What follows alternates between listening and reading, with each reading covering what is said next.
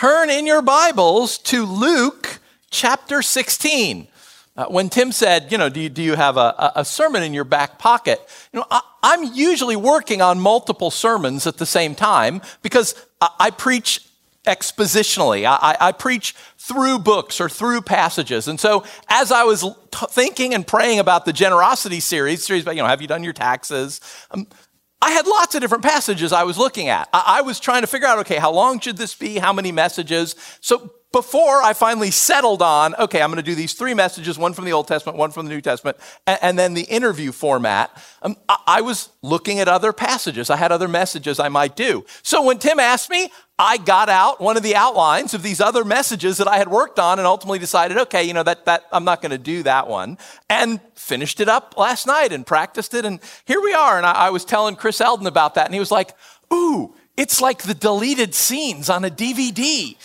So this is the deleted sermon of the last series. I wasn't actually going to do it. And I, I, hope, you know, that doesn't end up being prophetic or anything. So Luke chapter 16. This is one of my favorite stories in the Bible because it messes with you and it so beautifully illustrates what a parable is. So I'm going to read the first 15 verses of Luke chapter 16. My Bible, in the little note above it, calls it the parable of the shrewd manager. So read along with me, if you will. Luke chapter 16. We're going to read through this parable, which goes down through verse 15. Jesus told his disciples, There was a rich man whose manager was accused of wasting his possessions. So he called him in and he asked him, What is this I hear about you? Give an account of your management because you cannot be manager any longer. The manager said to himself, well, What shall I do now? My master is taking away my job. I'm not strong enough to dig and I'm ashamed to beg. I know what I'll do so that when I lose my job here, people will welcome me into their houses. So he called in each of his master's debtors. He asked the first one, How much do you owe my master? 900 gallons of olive oil, he replied. The manager told him, Take your bill, sit down quickly, and make it 450. Then he asked the second, And how much do you owe? A thousand bushels of wheat, he replied. He told him, Take your bill and make it 800. The master commended the dishonest manager because he had acted shrewdly. For the people of this world are more shrewd in dealing with their own kind than are the people of the light.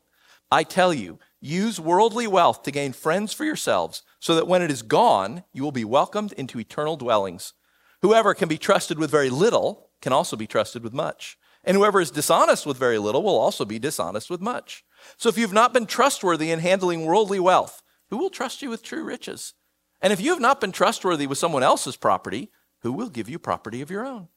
No one can serve two masters. Either you will hate the one and love the other, or you will be devoted to the one and despise the other. You cannot serve both God and money.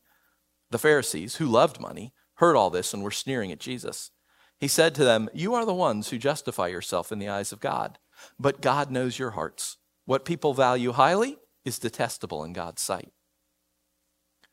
So, this is a parable. A parable is a very particular kind of story. We don't really have them, anymore. Maybe like the Aesop's fable stories, if you remember those the ant and the grasshopper, or the mouse and the lion, or because a parable has a point. It's, it's a story that's meant to make a point. And a parable's a lot like a joke. There's a punchline.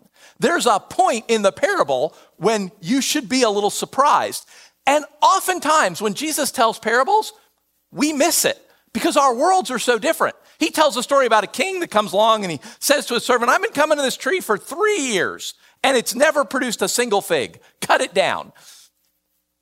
And we think, well, sure, if I had a fruit tree in my backyard and it never produced anything, I'd cut it down and go to Pikes and buy another one and all. Because we don't live in their world. The Old Testament has rules about fruit trees. You can't cut down a fruit tree. Even in war, you don't cut down a fruit tree. When this guy comes along and says, I've had this tree and it's not producing fruit, cut it down, right? Jesus' audience probably went, What? No, no, you can't do that. There's a punchline. Wow, in this story, oh, everybody, you all got the punchline, didn't you? We all feel this story in verse 8 when the story is going along and the guy is cheating his master. He is cheating him out of what he owes. I mean, the guy has said, Hey, you haven't been a good manager of mine. And you look at this, you're like, Yeah, clearly He is cheating his master. And what does the master do? The master commends him. The master praises him because he's been shrewd, it says. We, we feel that. We feel that. Oh, wait, wait, that, no, that's not right. That, that's why this story is so bothersome to people, because it doesn't do what you expect it to do. And we also need to talk a little bit about this guy, the manager. This is not a manager like we have managers, like you manage the Arby's or you manage this software program or all. Other translations will call him a steward. Okay, so obligatory Lord of the Ring reference. How many of you remember the steward of Gondor? Okay, who's the steward of Gondor? He's the king. He rules in place of the king because there's no king in Gondor. The steward rules, and the steward has absolute power. He can do anything he wants. He can order men off into, as he does in the story, if you know, into fruitless suicide missions. He can have whatever he wants done anytime he wants. It's as if he were the king while the king's not there. That's what this guy is. He works for, we're told, a rich man. The rich man probably lives in Jerusalem in a nice house where there's lots of cool stuff to do and there's society and there's culture, but he may own vineyards out in the Negev. He may have herds of sheep grazing south of Bethlehem. He can't be at all those places, so he has stewards. This guy is in charge of some aspect of this man's business. And he is, for all intents and purposes, he is the owner. So you remember you've seen those middle-aged stories where the king writes out the message and he rolls it up and he, he takes his signet ring and they pour some wax on it and he, he does that. They did that in the Roman Empire. They weren't rings, they were rock seals. They were cylinders of rock that had something carved in them. And that's exactly what they would do. When they would write something down, how did you know if this was real? They, they would stamp it with this rock cylinder in, in some sort of ink or in wax. This guy's got the seal. He's the steward. His word is law. He can do anything he wants. He is in total control of that entire enterprise. Let's imagine that, that he is in charge of a vineyard somewhere in the Negev. He is completely 100% in control. His word is law, but none of it belongs to him. Not a single grape belongs to him. It all belongs to the master, but he's the steward. So he has complete and total control over it. He can do anything he wants until, of course, he gets fired because there is one person the steward is accountable to, and that's the owner. That's the master. Nobody else. Steward can go do anything he wants with his property. No one will blink an eye. If he sells part of the vineyard, if he hires workers, doesn't matter what he does. He's the steward. He has that authority. Nobody's going to be surprised. But he must give an account to his master because he doesn't actually own any of it. Now, okay, are you picking up the allusions that Jesus is making here? Right? There's a steward, somebody that's been given everything, and he's supposed to be managing it well. And that's us because everything we have, we have been given. There is nothing, the scriptures say, that we have that isn't given to us by God.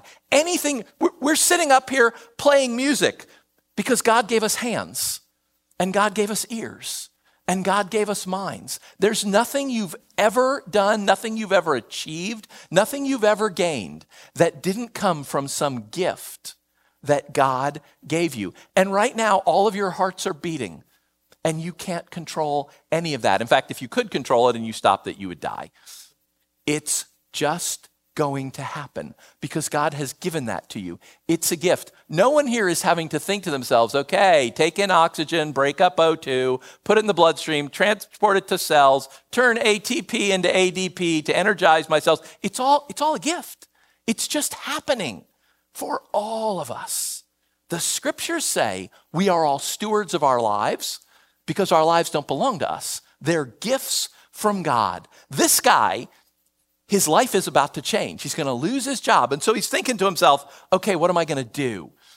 Because I don't want to go be a manual laborer and I don't want to go beg. What am I going to do? And he hits on this idea of, oh, I'll use my position now to make friends for myself later because my life's about to change dramatically. And again, in case you miss the parallels in this case, Jesus lays them out for us. I mean, he just says them. Hey, verse 9, use worldly wealth now, today, in this world, to gain friends for yourself because one day it's all going to be gone. I mean, one day everything we have, uh, okay, I don't think this is a spoiler, right? We're all going to die one day.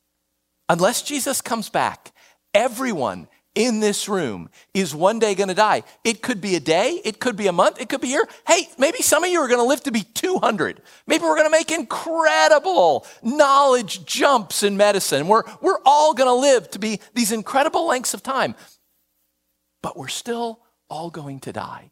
We all have a terminal disease, and that's coming for all of us. Our lives are all going to change. Jesus says, use the wealth you've got now so that when your life changes, when things become different, when your, your, sta- your standard, your, your stage in life, when that all changes to something else, you have friends in that next world. And the master commends the steward for thinking like that. Now, notice, he doesn't commend him for being dishonest. He doesn't say, and the master commended the steward for being dishonest. It says he's dishonest. We know he's dishonest. What he's done is wrong. The master commended the dishonest manager, literally the unrighteous manager, because he acted shrewdly. Okay, what is shrewd? And you've heard me say this before, but it's so much fun, I'm going to tell you again. In our world, your head is where you think and your heart is where you feel and they are in conflict with each other. And that's our language reflects that. We talk about the head versus the heart. We talk about people who are, you know, uh, you got to put your, your heart into it. You got to feel it, right? You got to get out of your head and into your heart. We, those two things are in conflict in our world and the way we think about things. These guys, for them, your head is where you think and your stomach, your gut is where you feel. So, in their world, in their language, the word for compassion is the same word for stomach ache. When you read, Jesus looked out on the crowd and he had compassion on them because they were like sheep without a shepherd. What it literally says is, and he had a stomach ache. And hasn't that ever happened to you? Haven't you ever seen something and like, oh, uh, that, yes, I feel really sorry for them, but that makes me sick to my stomach just looking at and thinking about. For them, emotions are seated here in your belly and your heart. The, the word he uses here, the word for shrewd is the word phrein. It says literally, he commended him, the dishonest manager, he commended him because he acted with his heart. He acted with literally, the word is phrein because your heart in their world is where your thoughts and your feelings meet. They're not in opposition to each other. They're both factors that you use in making a decision. Your phrein, your heart, your, your chest, that's you in their world. In our world, your head is you. So you read science fiction stories about people that like they get their heads cut off and they get hooked up to a machine and they're fine because for us, our life is in our head. These guys, when these guys went into battle, okay, they didn't always wear helmets, but they always wore a breastplate. Because this is you. This is the seat of your will. This is the seat of your being. This is where everything you think and everything you feel comes together. So, you know, you watch those old movies, right? The Spartans are out there. They're not wearing helmets. Why? They're not, a, they're, they're not worried about getting hit in the head. What they're worried about is getting hit in the chest because that's them. That's their will. That's the center of their life. The manager is commended because he used his phrein, He used his heart. He used all of himself. He's doing exactly what he should have done when he was managing this guy's affairs. When it says he is accused uh, uh, of wasting his possessions in verse 1. The word wasting literally means to scatter all over the place. This guy, he's man, let's imagine, let's say he's managing a, a vineyard somewhere in the Negev, right? but it's just scattered. He's not paying attention to the things he should be paying attention to. He's just scattered. It's all, it's all out there. It's not earning the master money. It's not being used in ways that would be most advantageous for the master. He's being lazy. He's just got a lot of stuff going on. Now, suddenly, when he's in trouble, oh, then he starts to work out of his phrein. Then he starts to think about how he feels and what he thinks and what he knows and what his position is. And his master comes up to him and he's like, Yes. Why didn't you manage my vineyard like that? Why didn't you put that kind of thought and care into my affairs? You only put them into your affairs. And so Jesus goes on, and as he talks about this parable and explains it, he says, Hey, look, there's wealth, there's money, and there's God. And money is going to try and rule you. Money wants to be your master, and you have to master it.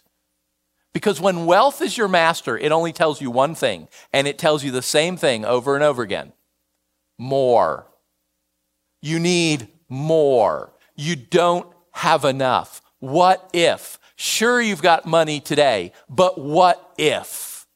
What if this happens? What if that happens? You need more. That's all money as your master will ever say to you. You need more. Do you know? And like this is a fact. They have done surveys. No one in America thinks they're rich. No one does. I mean, they, they, they ask people these questions. People make $100,000 a year. Are you rich? Oh, heavens, no, I'm not rich. How much is rich? Oh, a quarter of a million. At least a quarter of a million to be rich. You ask somebody who's got a quarter of a million dollars a year, how much you need to be rich? Oh, gosh, I'm not rich. A, a, a million. A million is rich. I'm not rich. You ask somebody with a million, are you rich? Oh, heavens, no. Oh my gosh, no. 10 million. You need at least 10 million to be rich. Elon Musk doesn't think he's rich, and Jeff Bezos doesn't think he's rich because you could always have more. If you have 10 billion, you could have 20 billion. Something could happen. Aliens could descend and destroy every single Amazon warehouse on the planet. You need more. Wealth and God Jesus says. They are in opposition. You cannot serve them both. And folks, don't miss this. What's the very next story Jesus tells? Like, flip down to verse 19. The rich man and Lazarus. It's a story about a rich man in hell. Now, that is not what the story is about. The parable is not about saying rich people go to hell, right? They, they don't. Scripture doesn't teach that. But don't miss that the next story Luke puts here after he, he has this story where Jesus is telling everyone, hey, you need to watch out. Wealth is going to try and control you. You need to rule over it. The very next story is about a rich guy who is in hell. Money is going to try and control us. And it's going to tell us we need more all the time. Because, folks, we're all this guy we're all this steward. You are in charge of something. You're in charge of your own life, if nothing else. And scripture says that's a gift. You are in charge of your days. You are in charge of what you do. You are in charge of your choices. And for most of us, I'm willing to bet, God has also given you authority in other areas.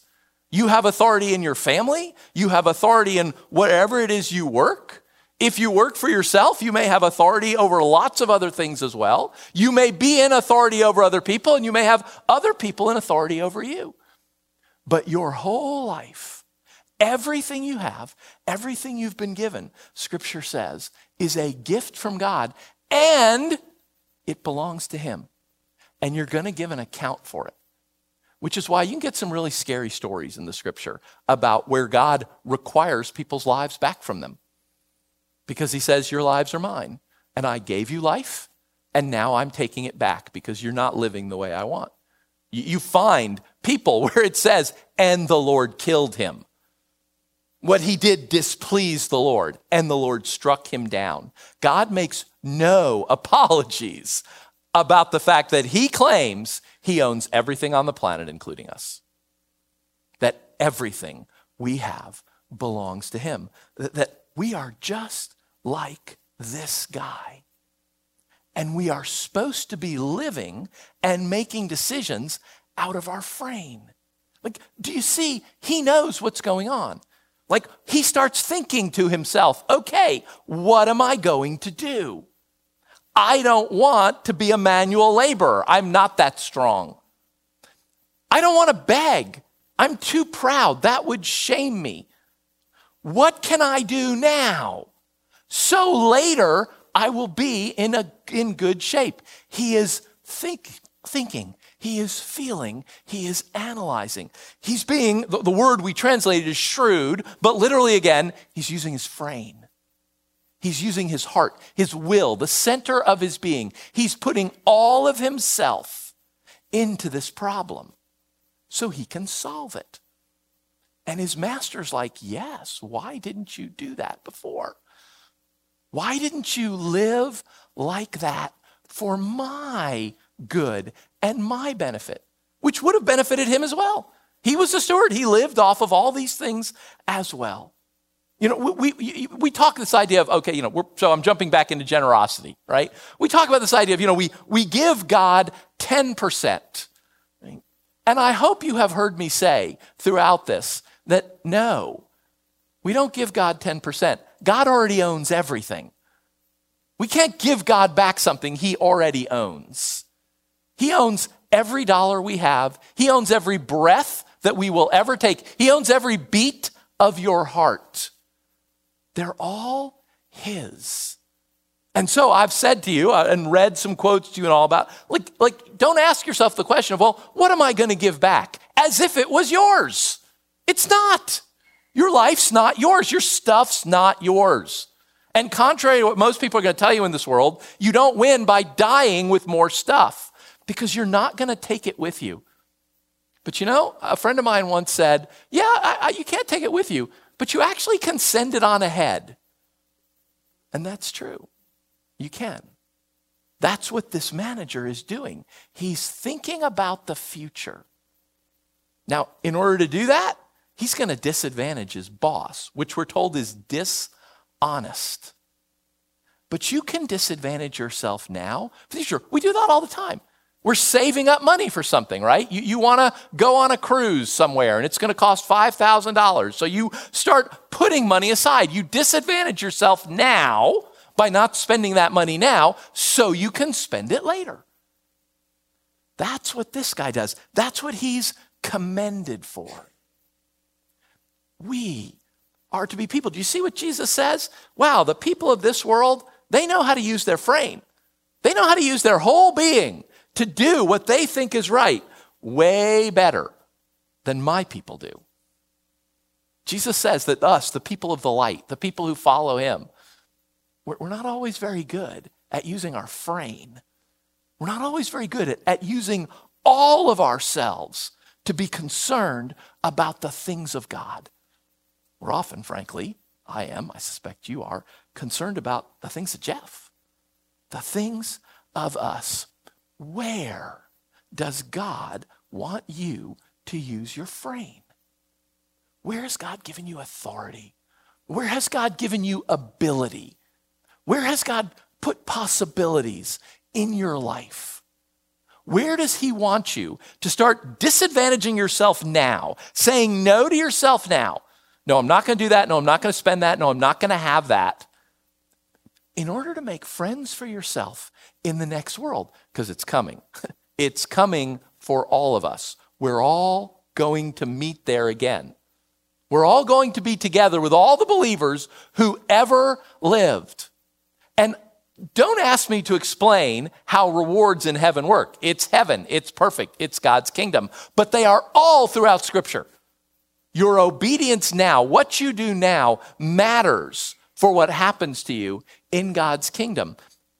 Where can you use your phrein today?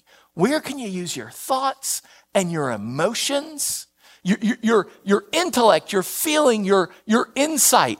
Where can you take who God has made you to be and use that for God's kingdom?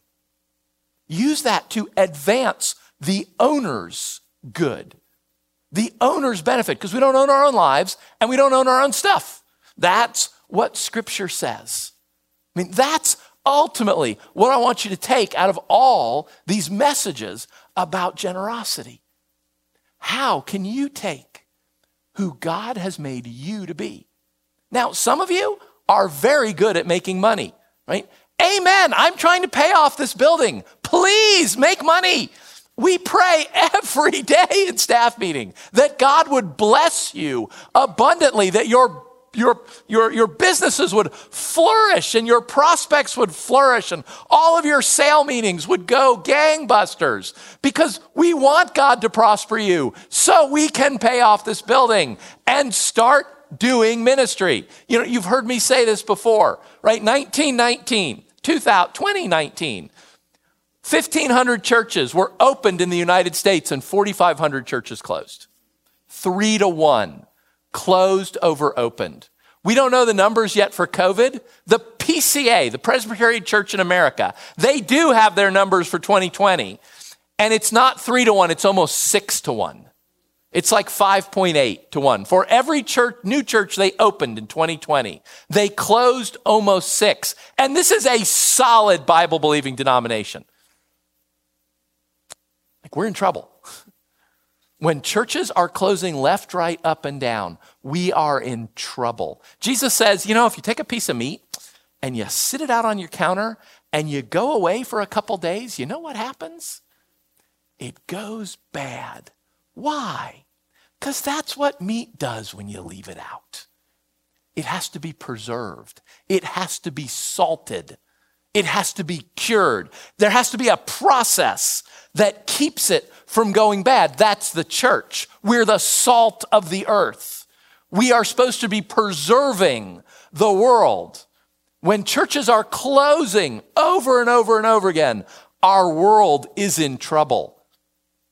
And so, we got to pay off this building. We got to take the $13,000 a month we give to the bank and start pouring it into ministry, missions and church planning and all these other really good things. Some of you are very good at making money. Blessings on you. Make a lot of money.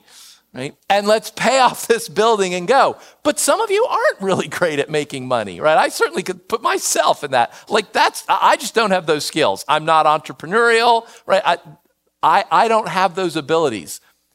But you have other things. You have other places where God has given you authority. You have other places where God has given you ability. You have other places where God has made you you, your phrein, how you think, how you feel, your circumstances. So when we plant churches, we're going to need people that can go out and gather folks. Some of you are really good at that. Some of you are really good at gathering people. We have a meeting once a month of church planners here in our church. And one of the things we do every time is they have what they call peer coaching, which is where one of the church planners will say, okay, here's a problem I'm facing. And he'll talk to all the other pastors and, and see if he can get some good advice, right? And it doesn't matter what the problem is, the underlying cause is almost always the same that these guys couldn't organize their way out of a paper bag. They're church planners. They're evangelists. They want to go out and preach. They want to start churches. They don't want to fill out 5013C applications so that they can take in money. They don't want to be accountants and all those things. Some of you are good at that. Some of you are very good at that. Some of you could make a huge difference in church plants with your phrein your abilities, your gifts, your thoughts, your feelings, your emotions, you, who God has made you to be. You have a role to fill. This guy, when he's just kind of like calling it in and everything's scattered, he gets fired. When he starts thinking, okay, here's my problem. Here's what I can do. Here are my options. Here's how, okay, this is what I'm going to do. Boom, boom, boom. And did you notice he doesn't treat all, his, all the debtors the same? One of them, he cuts his bill in half. The other one, he only gives him 20% off. We don't know why, but the point is he's thinking. He's not just going in and saying to everyone, oh, your debt's gone, your debt's gone, your debt's gone. He's thinking about who these people are, how they could help him, what could go on. God has made you you for a purpose. He's made you you for a reason. What is it? How do you use your phrein? Like what this guy is commended for. using his heart, his will, the center of his being. when we were missionaries with Wycliffe Bible translators, you would think Bible translators would be their biggest need, right? Number six on the list. Number one on the list is teachers. Because teachers are the main reason that people leave the field, their kids' education. The number one need in the mission of Bible translators is for, for teachers who can go overseas and teach kids. Number two is finance people. Because again, most of us couldn't organize our way out of a paper bag. They're linguists. They're living out in the middle of nowhere. They, they can't be in the capital city doing accounting. People with finance skills. That's number two need for that mission. Number three is, is IT. One of my best friends in Wycliffe works in Charlotte, North Carolina, at one of Wycliffe's centers. He's doing four jobs right now. Four separate IT jobs because they can't get anybody. Because people don't want to leave jobs that pay them a couple hundred thousand dollars to go and raise $50,000 and be a missionary. Who's God made you to be? Why are you here? What's your phrein? What lights you up? What matters to you? This guy is commended for using who God made him to be so that when his life changed, he was going to have friends. He was going to have a place to go. Someday your life is going to change, folks. All of our lives are. How do you use your phrein? How do you use who you are, who God has made you to be, so that you are welcomed into eternal kingdom? So that Jesus says to you what he says in another one of his parables Well done. Well done, good and faithful servant. Those are men and women who are using their phrein. I think that's why, well done. You have done well. You have done a good job. You have used the gifts, abilities, the talents, everything I gave you.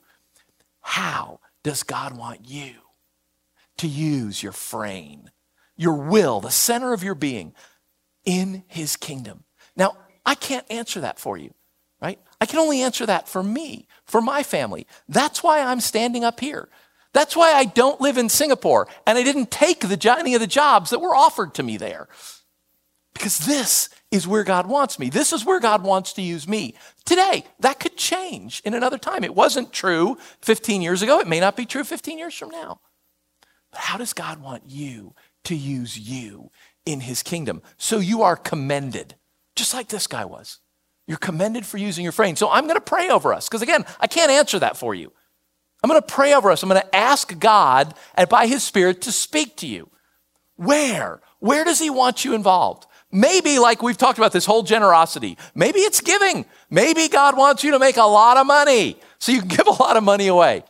Maybe it's time. Did you remember what Rob talked about last week? Like God has given him favor so that he has time to invest with people. Maybe it's time. Uh, I, I don't know. We're going to pray. I'm going to ask God. I'll ask God and you ask God. How does God want to use you? who he's made you to be, not who he's made the people on either side of you, not all the people with all those other abilities. You, your abilities, your talent, your time, your phrein. How does he want to use you? So pray with me. Uh, Jesus, thank you. Thank you that, that, that you are the God of everything. That, that every electron that flows through our bodies is because you have ordained it. That our hearts pump and our lungs breathe that these myriad, and literally myriad upon myriad of things are going on in our bodies that we have no control over, but you have ordained them. And so we have life. Thank you. Thank you that you have given us life. We remember from Genesis 1, you breathed your life into Adam. That's where life comes from. You shared your life with man. And so we have life through you. Jesus, I pray for my brothers and sisters I pray, Holy Spirit, that you would speak to us. We've been talking about being generous. We're going to go on later in the next few weeks and, and talk about obedience and what that looks like. Jesus, I pray for us now today. I pray for each of my brothers and sisters here. How do you want to use us in your kingdom? How do you want to use us to be part of what you are doing? All the good things that you want to do, be it here in this church or in Hope Street Fellowship right down the street, or across Atlanta, or across America, or across the world. Oh, Jesus, I pray for my brothers and sisters that you would show us how do you want us to use who you have made us to be? How do you want us to use our phrein, our will, our emotions, our, our, our thoughts, the very center of our being, everything you have gifted us with, how do we use that for your kingdom? How? Jesus, we, we need you to answer that question because it is beyond us and it is different for each of us. Lord, speak to us now as we're praying, as we take communion, as we sing again. Speak to us, Lord Jesus. How do you want to use us in your kingdom so that we're commended? We want what this guy wants. We want to say when we meet you, when our situation in life changes, when we transfer from this world into your kingdom, we want you to tell us, well done. We want you to commend us and praise us because we used our phrein, because we used our heart, we used our will. Lord, speak to us today and in the days to come.